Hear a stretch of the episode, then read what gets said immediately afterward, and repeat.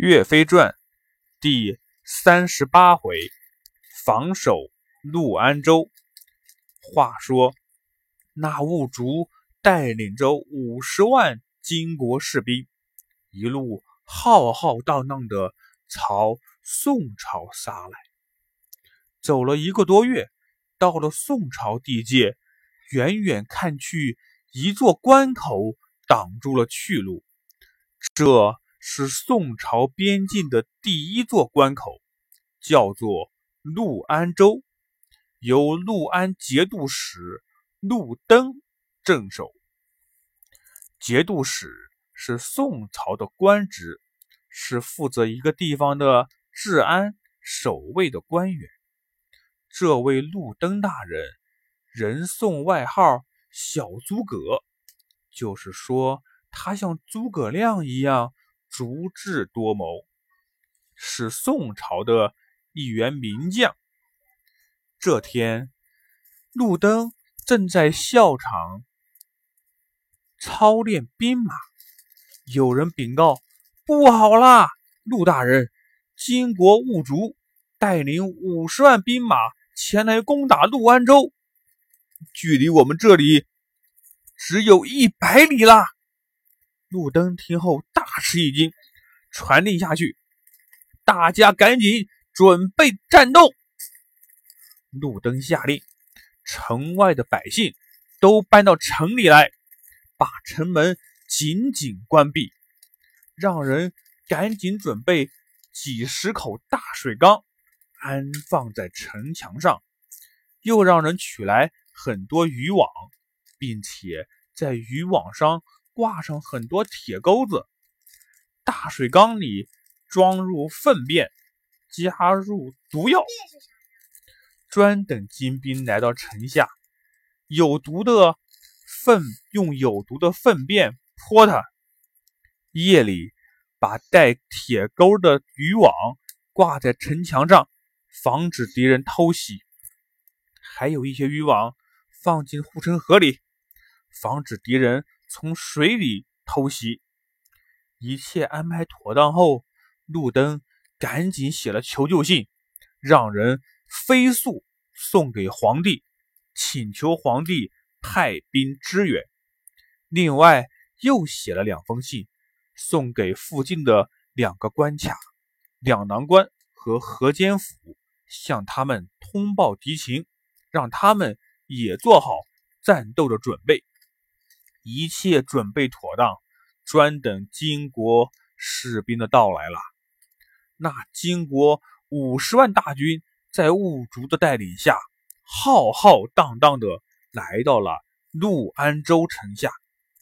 站在城楼往下看，密密麻麻，一眼望不到边。守城的将士们有些害怕了。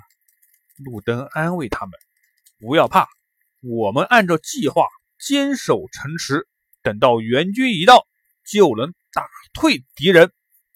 再说那兀竹看到前方陆安城防守有序，士兵们个个斗志昂扬，心中对路灯也是十分的佩服。于是让大军驻扎在远处，独自一个人来到城下，喊道：“有没有人？”敢和我一战？路灯在城上看到后，吩咐将士们：“你们守好城池，我出去会一会他。”于是走下城墙，提着枪，翻身上马，开了城门，放下吊桥，一声炮响，也是单枪匹马来到阵前。兀竹问：“来人可是路灯陆将军吗？”路灯回答。是我，你是何人？兀竹答道：“我乃大金国囊主四王子昌平王扫蓝大元帅兀竹，今日领兵五十万，要来攻打你们宋朝。我很早就听说你是一个好汉，你要是肯归降于我，我就封你做大大的官，你愿意吗？”路灯大喝：“别做梦了！”你们不在自己的国家好好生活，却偏偏要来攻打我们，挑起战争。我们宋朝可不是好欺负的，你吃我一枪吧！”说罢，唰的一枪向兀竹刺去。兀竹举起金雀斧，刚一声挡开铁枪，回斧就砍。路灯轮枪接战，打了五六个回合，路灯不是兀竹的对手，转马就走。兀竹从后面追赶，路灯大叫：“城上放炮！”这一叫，兀竹不敢追赶了。城楼上放下吊桥，接应路灯回到了城中。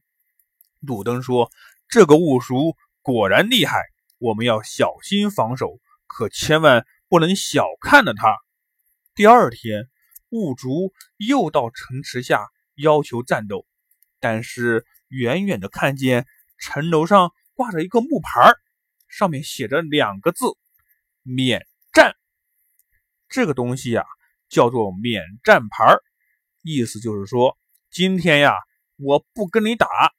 随便你怎么叫，怎么骂，我就是不跟你打。一连半个多月，城楼上都是高挂免战牌。这兀竹心里焦急起来，命令大将乌国龙、乌国虎前去自造云梯，命令大将齐温、铁木真率领五千士兵打头阵，要让士兵爬墙，强行攻。占陆安州，金国的士兵们把云梯放在护城河里，当做吊桥过了河，又把云梯靠在墙上，顺着梯子往上爬，都快要爬到城墙顶了，却不见城里有什么动静。雾竹心想：怎么连个守卫也没有？难道路灯害怕了？他逃走了，正在疑惑呢，忽然一声炮响，金国的士兵们纷纷从云梯上掉下来，都摔死了。这到底是怎么回事呢？小朋友们，咱们下回再说。